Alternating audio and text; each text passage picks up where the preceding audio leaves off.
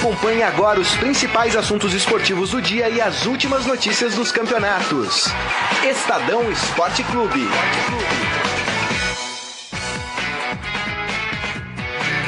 Muito bem, começando o Estadão Esporte Clube desta sexta-feira, 11 de maio de 2018, e vamos tratar aqui de vários assuntos. Corinthians classificado para a próxima fase da Copa do Brasil, o Santos devolveu 5-1, hein? Que beleza! Goleou o Luverdense e praticamente também garantiu aí a sua vaga para a próxima fase.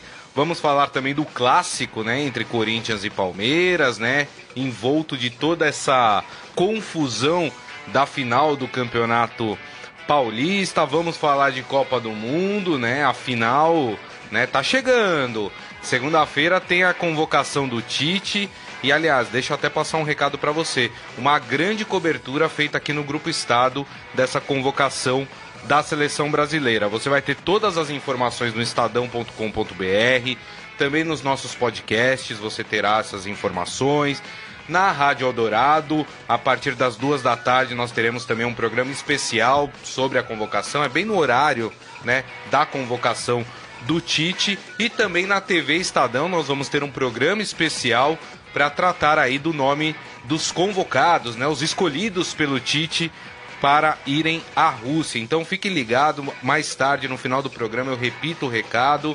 E também no Estadão Esporte Clube a gente vai fazer todo o esquenta dessa convocação. E ao meu lado hoje para fazer o programa, ele que tá sempre alegre, Wilson Baldini Júnior. Tudo bem, Baldini? Tudo. Olha, e vou falar uma coisa para você, ao contrário da Europa, teve a final da Copa da França, foi um time da quarta divisão com o PSG, não foi? Isso. Aqui não dá, viu? Não. O time do Luverdense é horroroso. É fraco demais. Não dá pra aguentar. A Libertadores tem um monte de jogo meia boca. Time de fábrica, que não dá pra jogar. Não tem que ter 60 clubes na Libertadores, 110 na Copa do Brasil. Não dá. Faz o que o presidente do Atlético falou, é verdade. É segunda divisão a Copa Sul-Americana. Não dá pra ficar jogando esse sisteminho vagabundo, entendeu? Aí você pega o Santos, vai jogar com o Luverdense, foi 5-1. E daí? Que isso aí valeu pro futebol brasileiro, pra história do Santos? Porcaria nenhuma. O futebol hoje é dinheiro. Então, se vai jogar Libertadores, joga Libertadores, não joga a Copa Sul-Americana. E acabou. Não dá pra... Aí joga 100 partidas no ano, estoura o cara, chega em abril, o cara já não joga mais. Pô, caramba! Então não faz 100 jogos no ano, caramba! Pra que o Santos vai jogar Libertadores, Sul-Americano e o Escambau A4? Pra quê? Copa do Brasil, Brasileiro. Pô, os times estão em frangalhos. Paga-se $1 milhão, R$1 milhão pro Gabigol fazer 3 gols na Luverdense e não fazer gol mais nunca no ano. Rapaz, chega. Tá azedo hoje o Baldinho. Tô mesmo.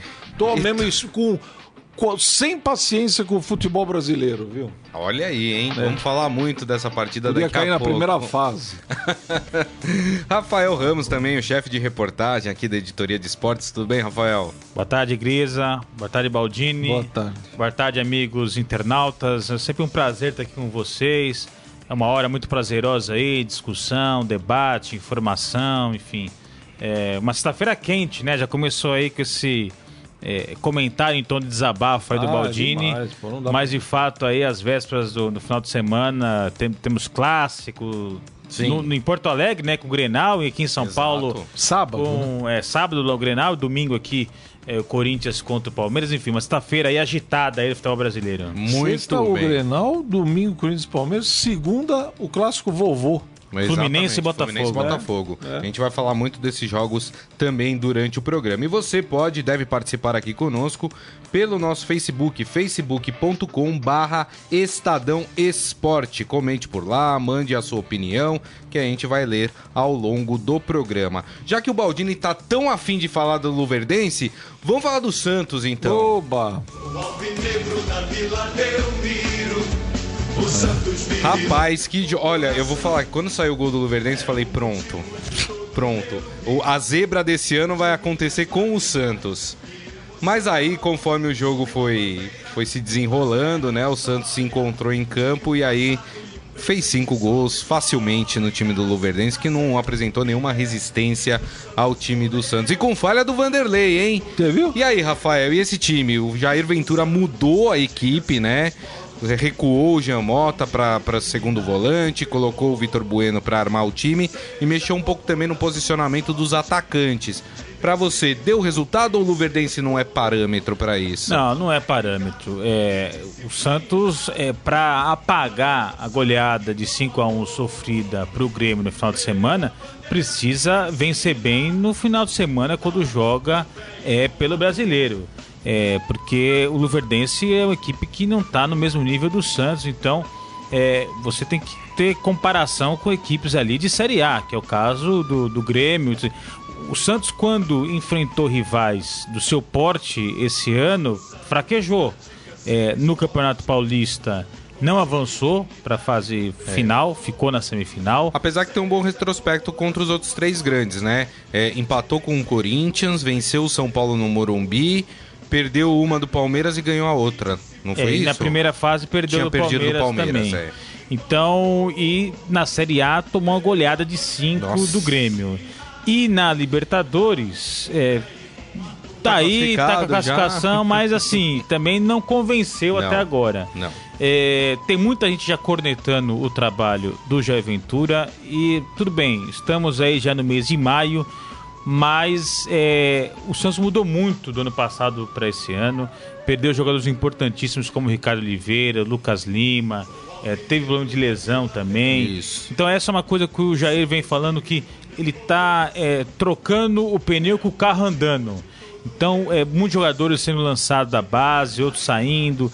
Então é um processo ainda de renovação que o Santos está passando.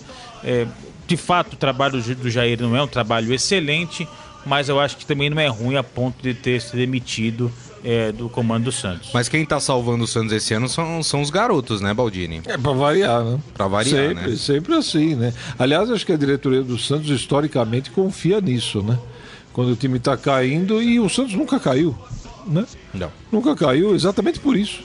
Sempre surge lá 2, 3 garotos lá que resolvem a situação do Santos. Vamos ver até quando. Agora, a torcida, eu sempre critico a torcida do Santos, que não vai no estádio. Ontem não era pra ir mesmo. Ontem foi o pior público. Pior público e pior do ainda. Santos no... Aliás, do Santos não, acho que é o pior público da Copa do Brasil. Eu vi uma matéria aqui, aí. Tem aqui, né? A Marguiço. A matéria do Leandro, inclusive. Exatamente. Menos de 4 mil pessoas foram ver o Santos ontem. 3.500. Então a torcida do Santos não é boba, né? Não é boba. Porque realmente, não, mas, vou te falar, não dá. A torcida do Santos não vai no estádio, né? Não dá. Eu acho que no futebol atual... mas na Europa... Europa é Europa, pô. Não dá pra comparar. Aqui, a gente tem que fazer coisas mais enxutas. Campeonatos mais enxutos. Não dá pra ter Campeonato Paulista com os grandes jogando 17 partidas. Não dá. Porque todas as partidas têm que valer. Para ter algum valor, para ter torcida, para motivar o cara. O Corinthians já está baixando o público na arena. Sim. Ah, não, mas está baixando. Está baixando por quê? Porque o jogo não interessa. O adversário não é bom. O time não corresponde, vezes. Não joga todas bem. Domingo já venderam 42 mil ingressos. Porque é clássico, outro aspecto. Aí é diferente, exatamente, né? Porque é jogo grande. Para aquele estádio lá que fizeram, a contragosto lá, como é que chama aquilo? Ladrilho de não sei o que, alemão, o vidro... Painel de LED. Hã? Painel de LED. Sei lá o que é essas coisas. Enfim, para pagar aquele estádio, não vai ser jogando com o Vitória da Bahia. Você vai ter que ter jogo grande. Então, até na Libertadores. Libertadores tem que jogar com time... Antigamente a Libertadores tinha 16 clubes. Jogava os campeões só. Jogo é campeonato grande, pô. Não dá para o Santos enfrentar o Luverdense. Apesar de que com todas as mexidas que o Jair fez, até no esquema do Santos ele mexeu, o time entrou em campo, não conseguia se encontrar, né? Tanto que o primeiro gol foi o Luverdense que fez, né? E o Santos passou muito perigo no primeiro tempo. Fez um primeiro tempo horroroso. E se joga com um time mais ou menos? Então, se joga com um time mais ou menos, tinha ido pro intervalo com 2-3-0. Porque tava horroroso o time do Santos no primeiro tempo. No segundo tempo, o time se acertou, mas ainda falhando muito na marcação, né? O Vitor Bueno melhorou e isso também fez com que o time do Santos melhorasse no segundo tempo. É, mas vai ter trabalho o Jair, né? E o Gabigol? Não dá pra esperar. O Gabigol foi bem, né? Fez 3 gols, mas assim, é o que você falou no começo. O Gabigol tem que fazer gol em jogo importante também. Não basta só bater, né? Esse ano ele fez gol importante contra o São Paulo. Contra o São Paulo, isso. É, não fez gol contra o Corinthians, porque inclusive não jogou, né? Porque foi suspenso, estava suspenso. Tomou um cartão bobo no jogo anterior. Não fez gol contra o Palmeiras, né? Nos 2 jogos da semifinal. Na Libertadores, teve uma expulsão também boba lá no jogo no Peru. Então não jogou a segunda partida do Santos. Então, é um jogador que, pelo tamanho de investimento que o Santos fez para trazê-lo de volta, ele tem que decidir jogo grande. Verdade. Jogo contra o Luverdense, com todo respeito ao Luverdense, é mais fácil você decidir do que clássico, do que jogar contra o Grêmio lá em Porto Alegre, do que jogo decisivo de Libertadores. O Gabigol foi contratado para decidir esse tipo de jogo, não partidas contra equipes como o Luverdense. E ele e o pessoal dele, a família, os amigos que ficam em volta, ficam nervosos quando a imprensa critica. Não dá, né? Pô, aí você vai criticar razão, quem? Né? É. Você vai criticar quem no Santos? O Rodrigo com Y? Talvez a grande esperança do Jair Ventura seja essa parada para a Copa do Mundo, né? Para dar tempo de entrosar uma equipe melhor, né? Trabalhar um pouco, ter um respiro maior para poder trabalhar com essa equipe do Santos. O Santos, que tem uma partida teoricamente fácil pelo Campeonato Brasileiro, joga na Vila Belmiro às 19h no domingo contra o Paraná Clube, que é o pior time do campeonato, né? Tem tudo para emendar 2 vitórias aí, vocês não acham? Não sei, não. É a obrigação do Santos, né? Obrigação. O Corinthians venceu bem o Paraná Clube quando enfrentou. Lá no Paraná. Mas o São Paulo suou sangue para vencer do Paraná, 1-0. Então também, assim, mesmo que o Paraná seja o pior time da Série A, é um time de Série A, coisa que o Luverdense não é. Então eu vejo que talvez não seja tão fácil assim quanto a gente imagina. E também com as rodadas passando, o Paraná sentindo a corda no pescoço, vem de uma outra forma, né? Pode ser também. Enfrenta de uma outra forma o Santos, né? Bom, vamos ver. Vamos falar agora de quem classificou já para a próxima fase. Vamos falar do Corinthians. Salve o Corinthians! E eu não sei se vocês entendem dessa forma, mas pra mim, a vitória do Corinthians sobre o Vitória foi muito mais expressiva do que a do Santos sobre o Luverdense.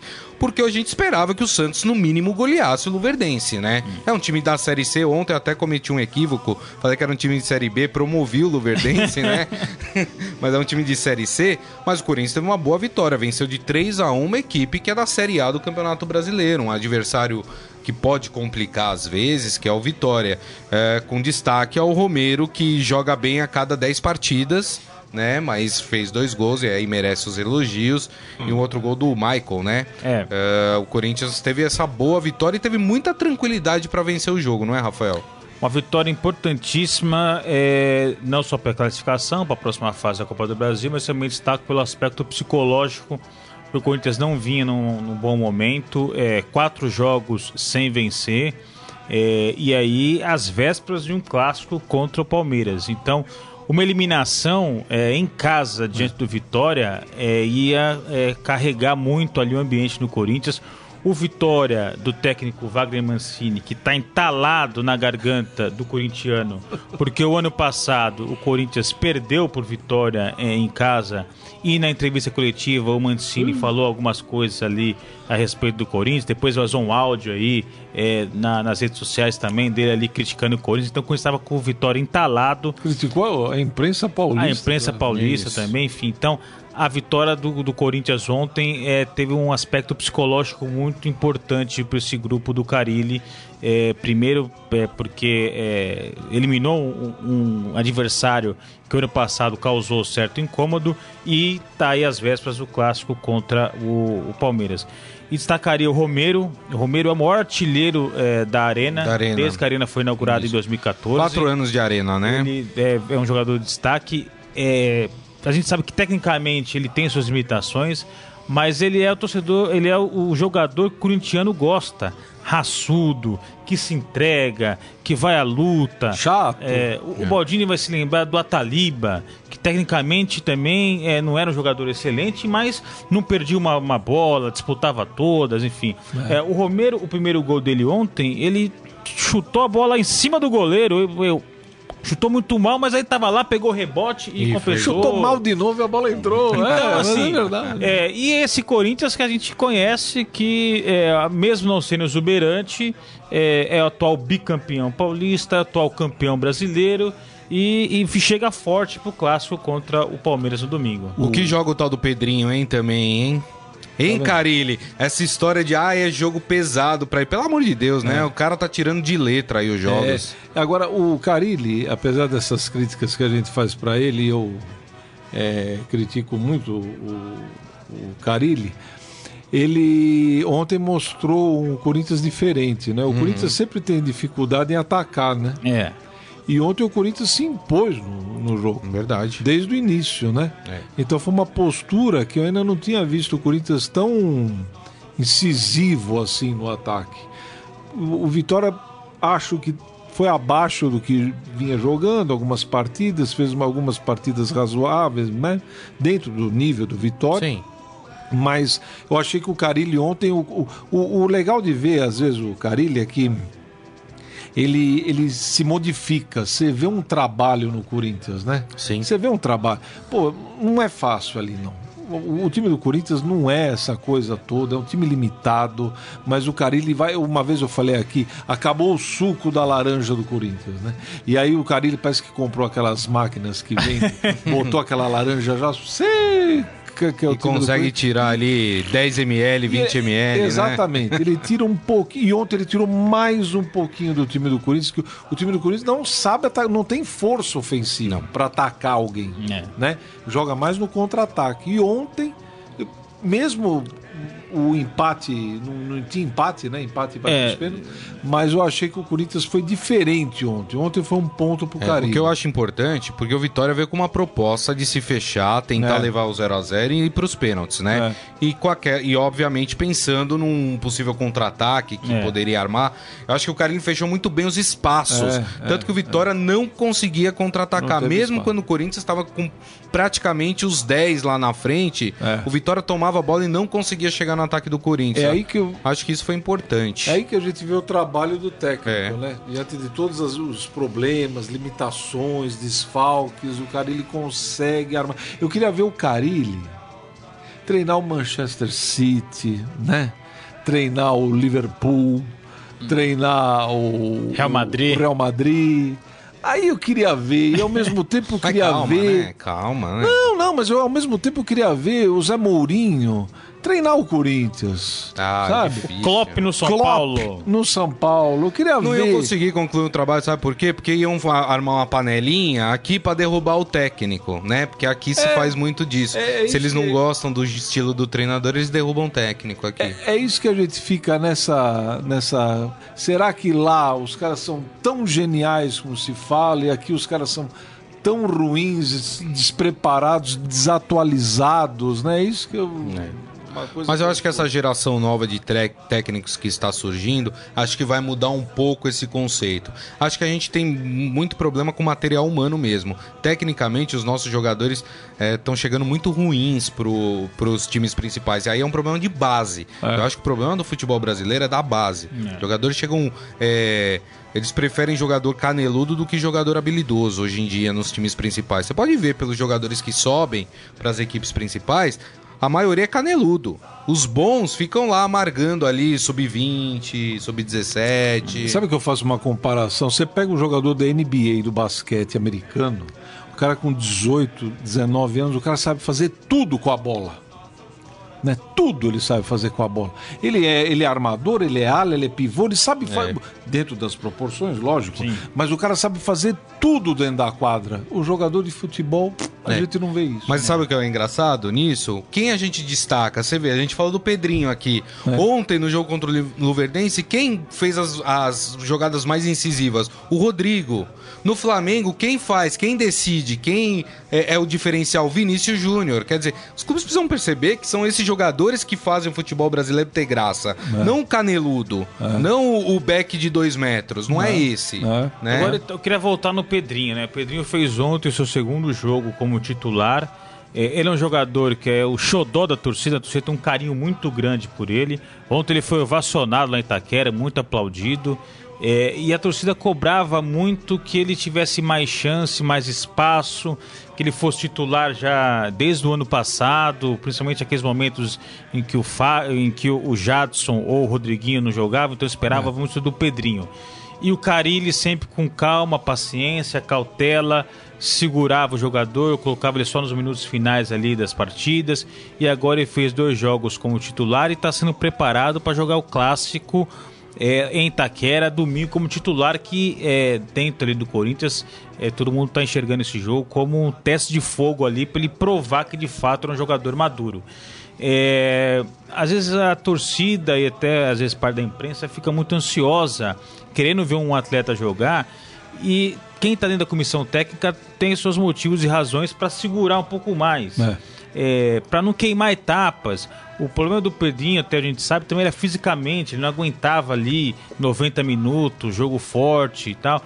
E aí foi feito um trabalho também de fortalecimento muscular, para que porque eles enxergam que de fato é um jogador que tem um futuro no Corinthians. E queimar etapas podia aí atrapalhar a sequência da carreira dele.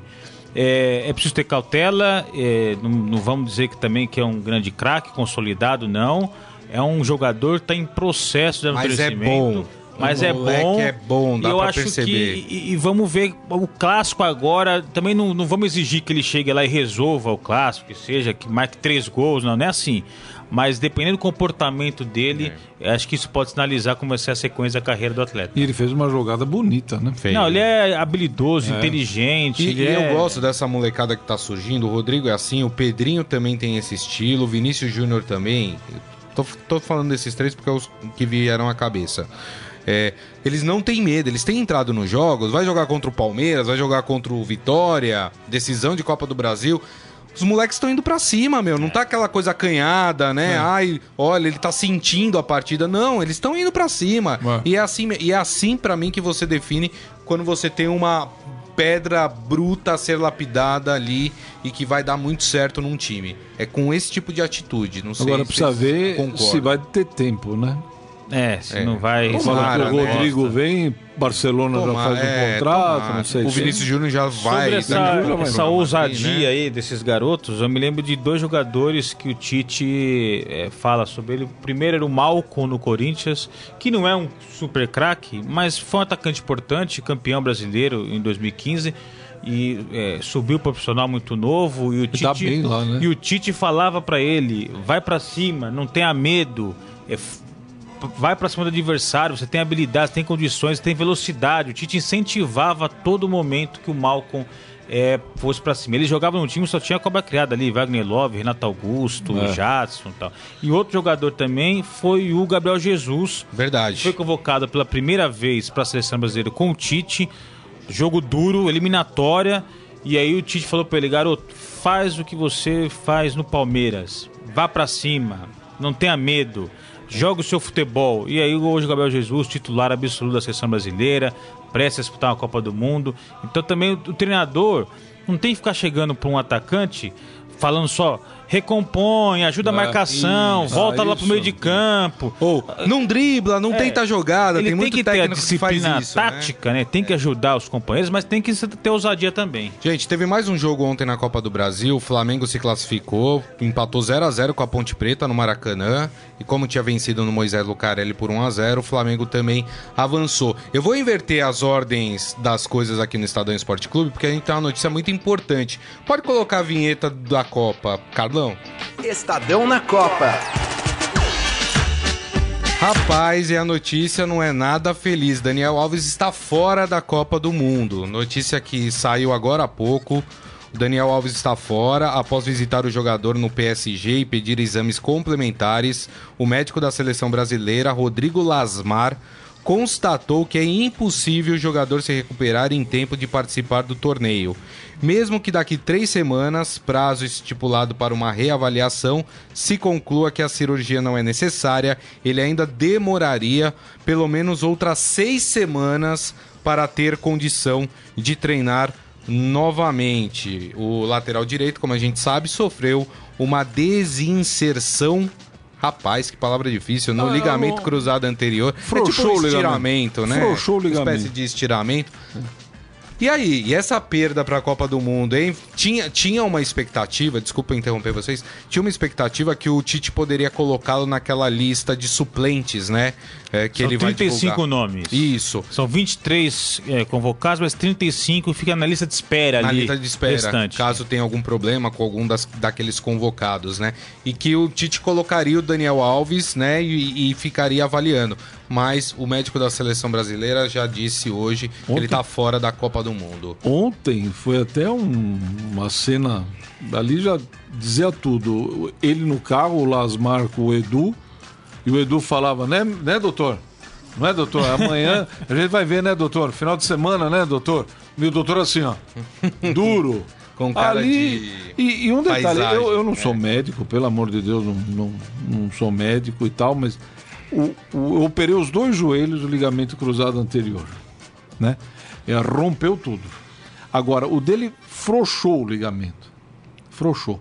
Isso. Com a experiência que a gente vê de outros jogadores e de outros problemas e tal, 3 semanas de fisioterapia para chegar na Copa do Mundo, ele já ia chegar meia boca. Parado, não ia, né? Sabe, e é o que o médico falou, né? Precisaria de mais 6 semanas pra voltar a ter o ritmo normal de jogo, né? Agora, é uma boa ele fora? E aí, Rafael, vou passar essa bomba pro Rafael.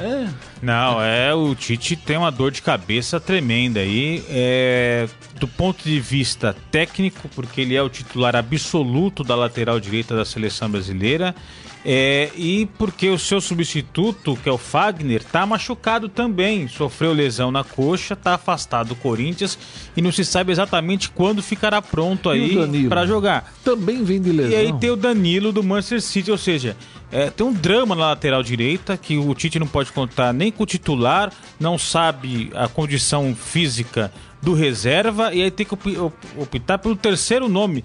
E o reserva do Danilo, enfim, joga na lateral? É um drama na lateral direita da seleção brasileira, e tem do ponto de vista não só técnico, do ponto de vista do grupo. O Daniel Alves é o jogador mais experiente desse elenco, disputou a última Copa, tem centenas de convocações, então ele é um ponto de equilíbrio ali dentro do grupo da seleção brasileira. O Neymar tem uma relação com o Daniel Alves ali, muito próximo, ele tem, né, uma espécie de espelho no Daniel Alves, foi ele que convenceu os dois jogarem junto lá em Paris. Então o grupo da seleção perde muito sem a presença de um jogador experiente, rodado, que teria muito para acrescentar aí nessa Copa do Mundo. Olha, as opções que o Tite tem, pelo menos aquelas que ele vinha convocando, né? É o Fagner, que como o Rafael lembrou bem também, tá aí se recuperando. O Danilo, que também tá se recuperando. E o Rafinha, do Bayern de Munique, né? Tem um lateral que o Tite veio convocando também em uma época, depois parou, que é o Mariano, aquele que jogou no Grêmio, né? Depois o Tite não convocou mais. Fluminense, né? Fluminense, desculpa, do Fluminense. E o Tite depois, não convocou mais.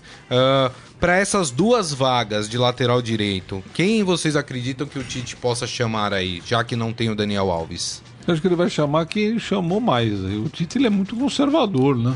Fagner e Danilo? Fagner e Danilo. O médico Rodrigo Lasmar deve sair de Paris, viaja aqui para São Paulo e vai ao CT do Corinthians para analisar a situação do Fagner, para saber também se o Fagner pode ser convocado na segunda-feira ou não pelo Tite. A seleção inicia os treinamentos no dia 21 de maio, lá em Teresópolis. Talvez o Fagner não esteja pronto dia 21, mas esteja pronto dia 26, 27. Então ele perderia uma semana de treinamento.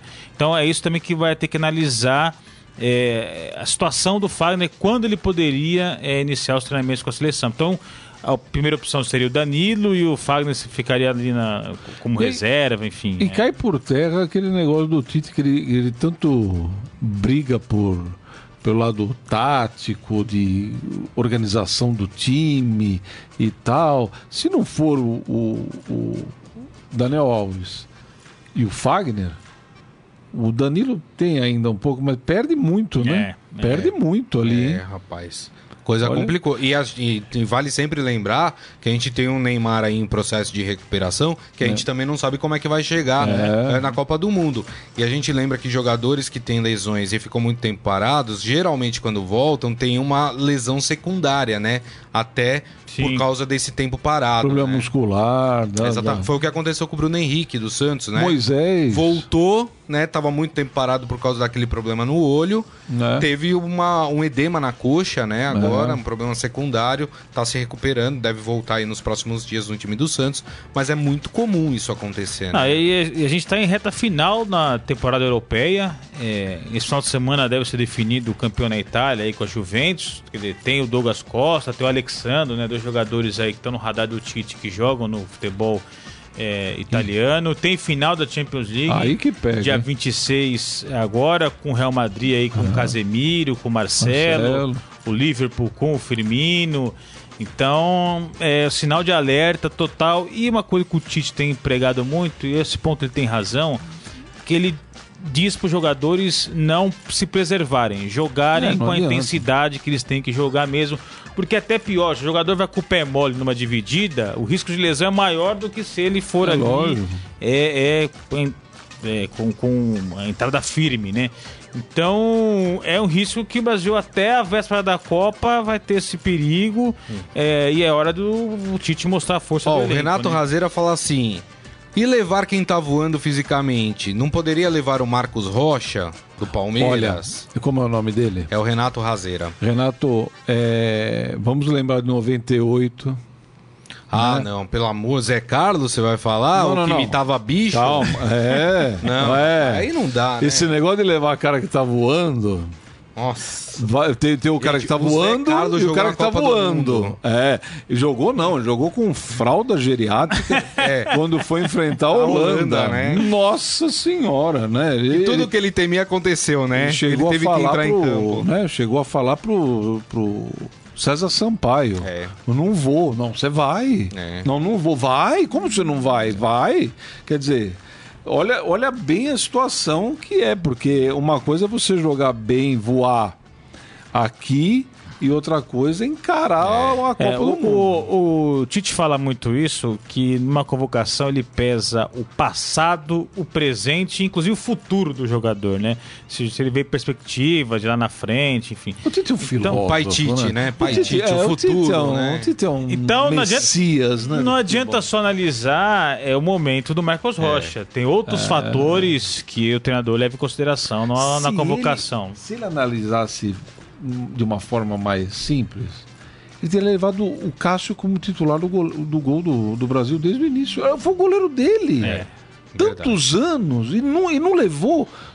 Aí mostra realmente que o Tite tem esse lado dessa análise que ele faz, que eu não sei se é certo ou errado. Bom, isso a gente vai saber. Como o Tite vai resolver todo esse problema, a gente vai saber na segunda-feira. Para quem tá chegando agora, notícia que saiu agora há pouco: Daniel Alves está fora da Copa do Mundo. Essas e outras notícias sobre Copa do Mundo, você pode ir lá na nossa sub-home, entra lá em esportes.estadão.com.br, lá no que a gente chama de testeira, vai ter lá Copa do Mundo 2018. Lá você tem todas as informações referentes a personagens das Copas do Mundo, sobre quem vai participar da Copa do Mundo, tabelas, jogos, enfim, todo mundo. Até estava vendo, tem brasileiro que vai ser convocado para a seleção polonesa, tem dois que vão ser convocados para a seleção russa, tem brasileira dá com pau pelo mundo também. Aliás, eu vou falar um negócio aqui, entendam, pelo amor de Deus, eu sou contrário a esse negócio de naturalizar.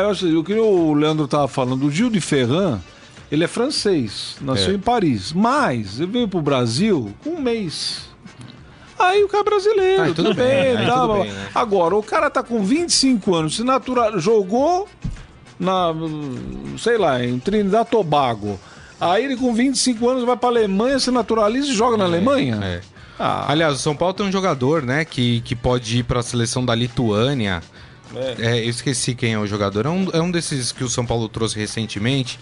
Ele tem pai que é de ascendência lituânia, e aí ele poderia, enfim, essas coisas. Mas nunca conheceu o país, né? Deixa eu passar aqui no nosso Facebook, mandar um abraço pro pessoal. O Carlos Alberto Lemes falando aqui também que o Daniel Alves está fora da Copa. O Thalisson Alencar, o Gabriel que jogou ontem, toma a vaga do Ralf. O que vocês acham contra o Palmeiras? Romero, Rodriguinho, Pedrinho e Roger. O Ralf tá machucado, né? Então. Acho que ele quis dizer que o Gabriel jogou mais do que o. Porque o Gabriel era o titular, aí o Ralf virou titular, aí depois o Gabriel, com a lesão, acabou retomando a vaga de titular do Corinthians. O Ralf é uma. Também uma experiência, acho que o Ralf, miséria, e uma.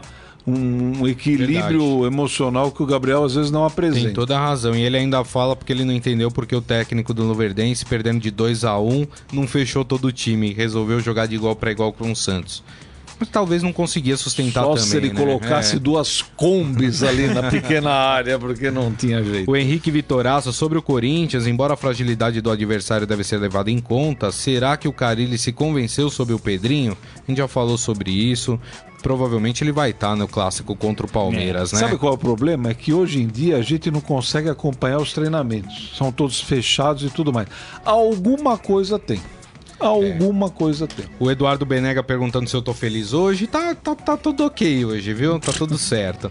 E o Jorge Luiz Barbosa dizendo que quem manda no futebol hoje é a TV.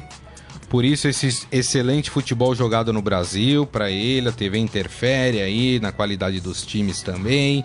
Enfim. Bom, a gente vai falar de Campeonato Brasileiro, a gente já tá um pouco estourado, essa notícia do Daniel Alves pegou a gente aqui meio desprevenido, né? A gente acabou tomando tempo. Então eu vou falando as partidas e a gente vai comentando em cima delas, né? Eu acho que o principal é Corinthians e Palmeiras. Lembrando, pode colocar o hino do Corinthians, mesclar com o do Palmeiras, para agradar todas as torcidas. Pra nós, né? Aqui de São Paulo, né? Pra nós aqui de São Paulo, exatamente. Porque Grêmio e Inter é uma... A gente vai falar sobre esse jogo também. Palmeiras e Corinthians, talvez, né? A grande expectativa para esse jogo seja por causa da confusão que aconteceu na final do Campeonato Paulista. Como é que vocês acham que as duas equipes vão entrar? Com que cabeça? Mais o Palmeiras até do que o Corinthians. Rafael. Não, o Palmeiras tá pilhado pra esse jogo. É uma final que não acabou, né? A final do Paulistão ainda não acabou. Então, não. Terceiro jogo. O terceiro round aí, usando um termo do boxe, dessa final. E o Palmeiras é clima de revanche. Porque o Palmeiras até agora não engoliu aquela derrota pro Corinthians, dentro de sua casa. Esse assunto tá nos tribunais ainda até hoje. O Palmeiras recorreu ao STJD, depois de perder aqui no TJD de São Paulo. Então pro Palmeiras é clima de revanche total, mas isso também não pode interferir no rendimento da equipe. A gente sabe que um time, quando entra muito pilhado, que exagera, acaba se perdendo um pouco em campo. O Corinthians entra mais aliviado porque garantiu a classificação na Copa do Brasil, joga em casa com apoio da sua torcida. Se perder, não vai ser o fim do mundo, o Carille não vai ser demitido, a torcida não vai querer invadir o CT e tal. Mas o Palmeiras, se perder, olha, é chumbo grosso pra cima aí do Roger Machado. Quem vive o melhor momento, Baldini? Palmeiras ou Corinthians? Palmeiras, né? Palmeiras, ainda o Palmeiras melhor, mas isso aí não quer dizer nada. No Paulista também era assim, também, e no final das contas a gente viu, passado, né? Era assim também, e mudou, e outras épocas já também inverteu, mas eu acho que o jogo não termina bem domingo, não. Olha que quando o Baldini fala isso, geralmente acontece algum problema. Eu acho que não termina bem. Rapaz. Já acho que não começa bem. Apesar que o Romero ontem até me surpreendeu depois da partida contra o Vitória. Foi perguntado sobre o jogo, sobre a confusão que está acontecendo, tudo. Ele foi bem ponderado. Ele foi tudo menos Romero, né? Nas declarações dele. Uma bola não estava rolando. Tá suspenso o Felipe Melo, não joga, exatamente. Já é um bom reforço para o espetáculo, né? Agora, o Romero. Concluindo aqui o seu comentário, sim, são jogadores profissionais também, né? Eu acho que a gente não pode esperar também que eles cheguem lá e fica dando tapa na cara do outro. Não falo nem tapa. Eu acho assim, é um jogo nervoso, um jogo tenso. Mas tem que ser profissional, não pode partir para violência, não pode, né? Isso é o mínimo que a gente tem que esperar de um atleta profissional. Você falou do Romero, você viu que ele falou que quer ganhar o jogo mesmo com uma perna. Com uma perna, isso, é. O negócio vai esquentando. Hoje que dia é? Sexta? Não, mas ele foi bem ponderado, viu, falando. Ele não quis entrar na polêmica. Tava rolando, Gris. Mas perguntaram para ele, tentaram tirar alguma coisa dele da final do Paulista, não conseguiram. Ele tava bem ponderado. Vamos lá. Placar do jogo, putz, Baldini. Rapaz de Deus. Putz, grilo. 1-1. 1-1? 2-0. Pra quem? Palmeiras. Ó, rapaz. Você sabe que eu acho que vai ser um jogo chato, daquele chato que a gente vai falar, meu Deus, que jogo ruim. Vai ser 0-0 esse jogo pra mim. Ah, eu acho que não. O Palmeiras tem um bom retrospecto em Itaquera, né? Inclusive o primeiro jogo da final venceu lá em Itaquera. É, por isso que eu acho que tem um time mais ajustado, tem melhores jogadores em comparação com o Corinthians, por isso o meu palpite é 2-0 Palmeiras. 42 mil ingressos vendidos, hein? Ó, a gente vai fazer uma coisa diferente, a gente vai dar palpite em todos os jogos, porque outro dia eu recebi um e-mail, porque esse programa é publicado em formato podcast também, depois pode acessar, quem quiser, ouvir de novo. Até melhor programa. Que não ver no podcast. É, exatamente. E aí eu recebi um falando assim, por que vocês não palpitam em todos os jogos? Por que só dos times paulistas? Quer que a gente erra tudo? Quando vocês reclamam, a gente cumpre, a gente acata, porque quem manda no programa são vocês. Sábado tem esse jogão Grêmio e Internacional, hein? Rapaz, e aí? 3-2 Inter. Quê? 3-2 na Arena do Grêmio. Rapaz. Pra baixar um pouco a crítica do Renato Gaúcho, que eu não aguento mais o Renato Gaúcho. Renato Gaúcho é rico, lindo, tem uma filha maravilhosa, trabalha no Grêmio, vai pra praia, toda. Eu não vou. Então eu quero que ele perca o jogo do Inter. Pô, caramba. Que beleza. O Grêmio é hoje o melhor time do Brasil. E o Inter vem com um processo aí de reconstrução depois da queda pra Série B, tá voltando agora pra Série A. Acho que o desnível técnico das suas equipes é muito grande. Não é no caso, por exemplo, aqui de Corinthians e Palmeiras, que tem um equilíbrio, né? Mas clássico é clássico e vice-versa, hein? É, então acho que o Grêmio vence 2-0. Eu acho que vai ser 4-1 pro Grêmio. Marque esses resultados para na segunda-feira. Esse jogo sábado às 4 da tarde. Aí vamos pro domingo. O jogo das 11 da manhã, essa maravilha de horário, Cruzeiro e Sport no Mineirão. Resultado, você quer? É, lógico, né? Cruzeiro Esporte? É 3-1 Cruzeiro. Pô, já dei 2-0, é dar 2-0 também, vou mudar, vai 2-1 Cruzeiro. Eu acho que o Cruzeiro vai meter 4-1 também no Esporte. O Grisa tá aí os jogos das 4 da tarde do domingo. Não paga pelos Atlético gols. Paranaense e Atlético Mineiro na Arena da Baixada. O jogo dos Atléticos. O Atlético Mineiro merece perder. O Paranaense vai ganhar de 3-0. Atlético Paranaense que classificou ontem na Sul-Americana, venceu o perdeu do New Old Boys por 2-1, mas como tinha vencido o primeiro jogo 3-0, campo horroroso, não dava nem pra ver a marcação da área, né? Horrível o campo. Enfim, ganhou, tá classificado na Sul-Americana. E esse jogo, hein, Rafael? 2-2. Acho que o Atlético Paranaense ganha de 2-0 do Atlético Mineiro. Chapecoense e Flamengo na Arena Condá. É o embalo do Flamengo. Vamos vencer com tranquilidade 3-0. 3-0. O Flamengo é o líder do Brasileirão, né? É o líder, meu querido. Eu acho que ele vence 2-0. É, com tranquilidade. Eu vou nas goleadas do Flamengo recentes de 1-0 o Flamengo. E aí nós temos Bahia e São Paulo na Fonte Nova. O Bahia vem empolgado depois da vitória de 3-0 contra o Vasco. O São Paulo também vem empolgado porque classificou na Sul-Americana contra o Rosário Central, apesar de ter tido um jogo mais difícil. E essa partida, hein, Baldini? 2-1 Bahia. 1-1. 1-1? Acho que o Bahia vence o São Paulo por 2-1. Pô, primeira vez que o Gris empata. Depois nós temos Vasco e Vitória. Meu Deus, Vitória eliminado da Copa do Brasil.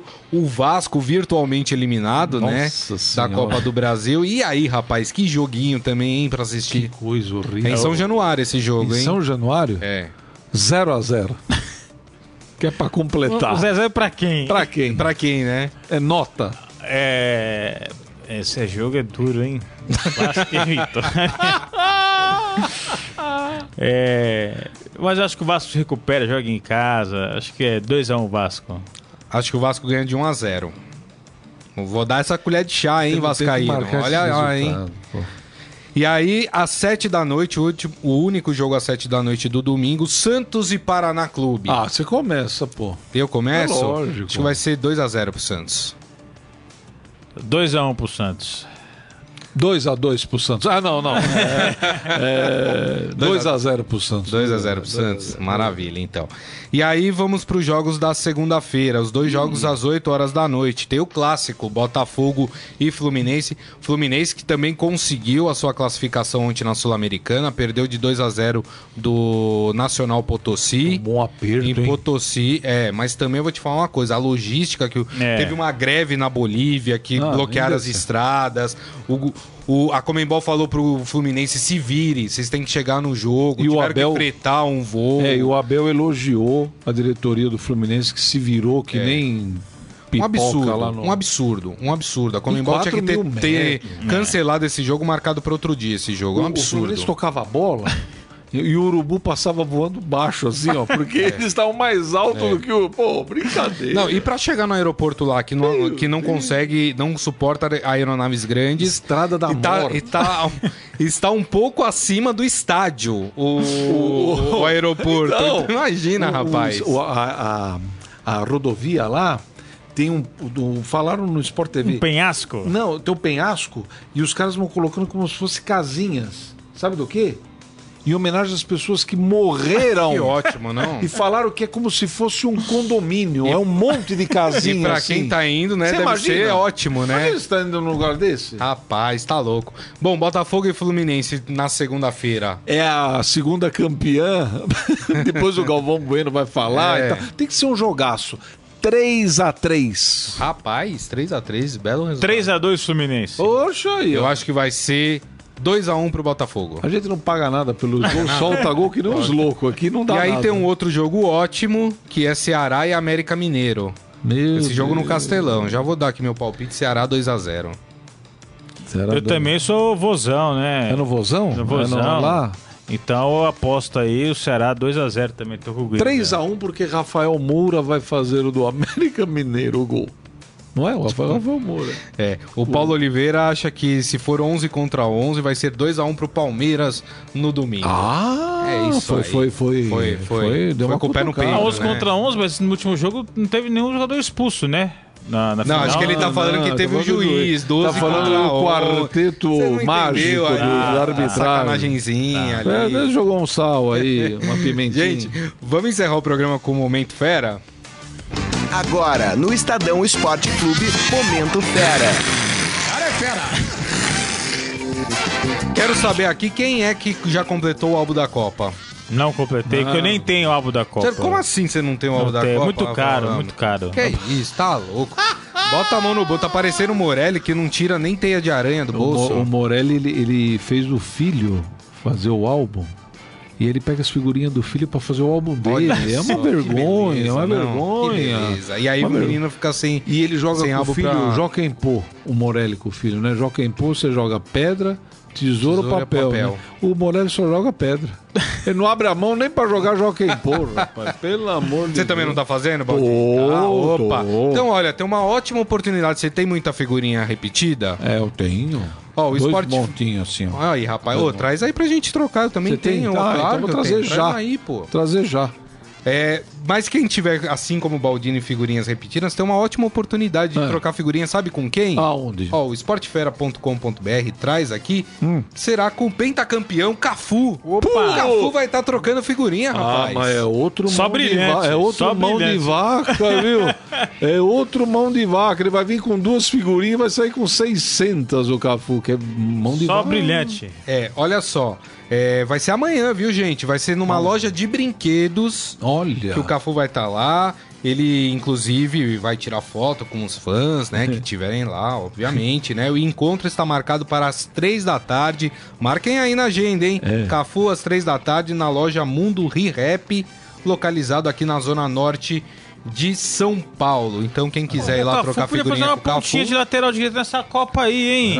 Rapaz, já que o Daniel Alves tá machucado, o Fagner tá... O Cafu tá inteiraço. E vou te falar, sabe que o Cafu foi há uns 4 anos atrás, naquelas festas da CBF, final do Campeonato Brasileiro e tal.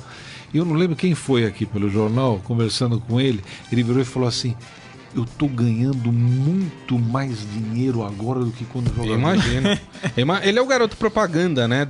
Do álbum da Copa, né? Então. Tem um supermercado, eu moro no Butantã ali. Um supermercado que agora tá crescendo, mas é simples. É um supermercado. Acho que o cara tem dois supermercados.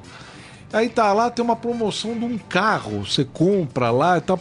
Quem que é o garoto propaganda? Cafu! Eu olhei e falei, pô, mas o Cafu aqui, rapaz. No Butantã. No Butantã. Marcação acirrada do Cafu, unidades, né? Em tudo quanto é lugar e tal, né? Inacreditável, rapaz. A credibilidade que ele tem pra fazer tudo quanto é... Ele podia fazer uma pontinha como lateral direito na Copa, você foi bem, olha, resolve o problema. Ó, o André Saba falou que card está mais legal que o álbum. O card já é uma coisa muito moderna. Pra mim, eu gosto de álbum da Copa card. Mesmo. Gosto de guardar o álbum. Dá um abraço para o André Saba. André, grande abraço para você. Bom, essas e outras notícias você encontra então em esportefera.com.br. Acabou o Estadão Esporte Clube, rapaz. Mas já... Você ficou mais alegre no final do programa. Eu ia falar isso. Você ficou mais animado. Eu estava alucinado de raiva, agora estou contente. Você vê que beleza? Você vê como esse programa muda o espírito das pessoas, Baldini? Verdade. Por isso que quando eu estou em casa e não estou participando do programa, eu ligo a internet e deixo o programa rolar. Às vezes estou lavando a louça, tirando o cocô dos cachorros do quintal. Que ótimo, não? Enfim, é verdade, viu? É uma alegria. É isso. Isso aí, então bom final de semana pra vocês. Pra vocês também, tudo de bom. Segunda-feira é segunda-feira que vou passar o recado, vou passar o recado. Então... Vou passar todos os recados, horário. Às 14 horas. Às 14 horas é a convocação. Rafael Ramos, mais uma vez, muito obrigado. Bom final de semana pra você. Um prazer, mais uma vez, participar aqui do Estadão Esporte Clube. Estaremos de plantão aqui final de semana. Grisa, aqui, marcando presença. E muito obrigado pelo convite aí. Foi muito bom. Legal. Então, deixa eu passar o recado, então, já pra você ficar atento, marcar aí na sua agenda. Segunda-feira, dia 14, uma grande cobertura aqui do Grupo Estado, todas as suas mídias em cima da convocação da seleção brasileira para a Copa do Mundo.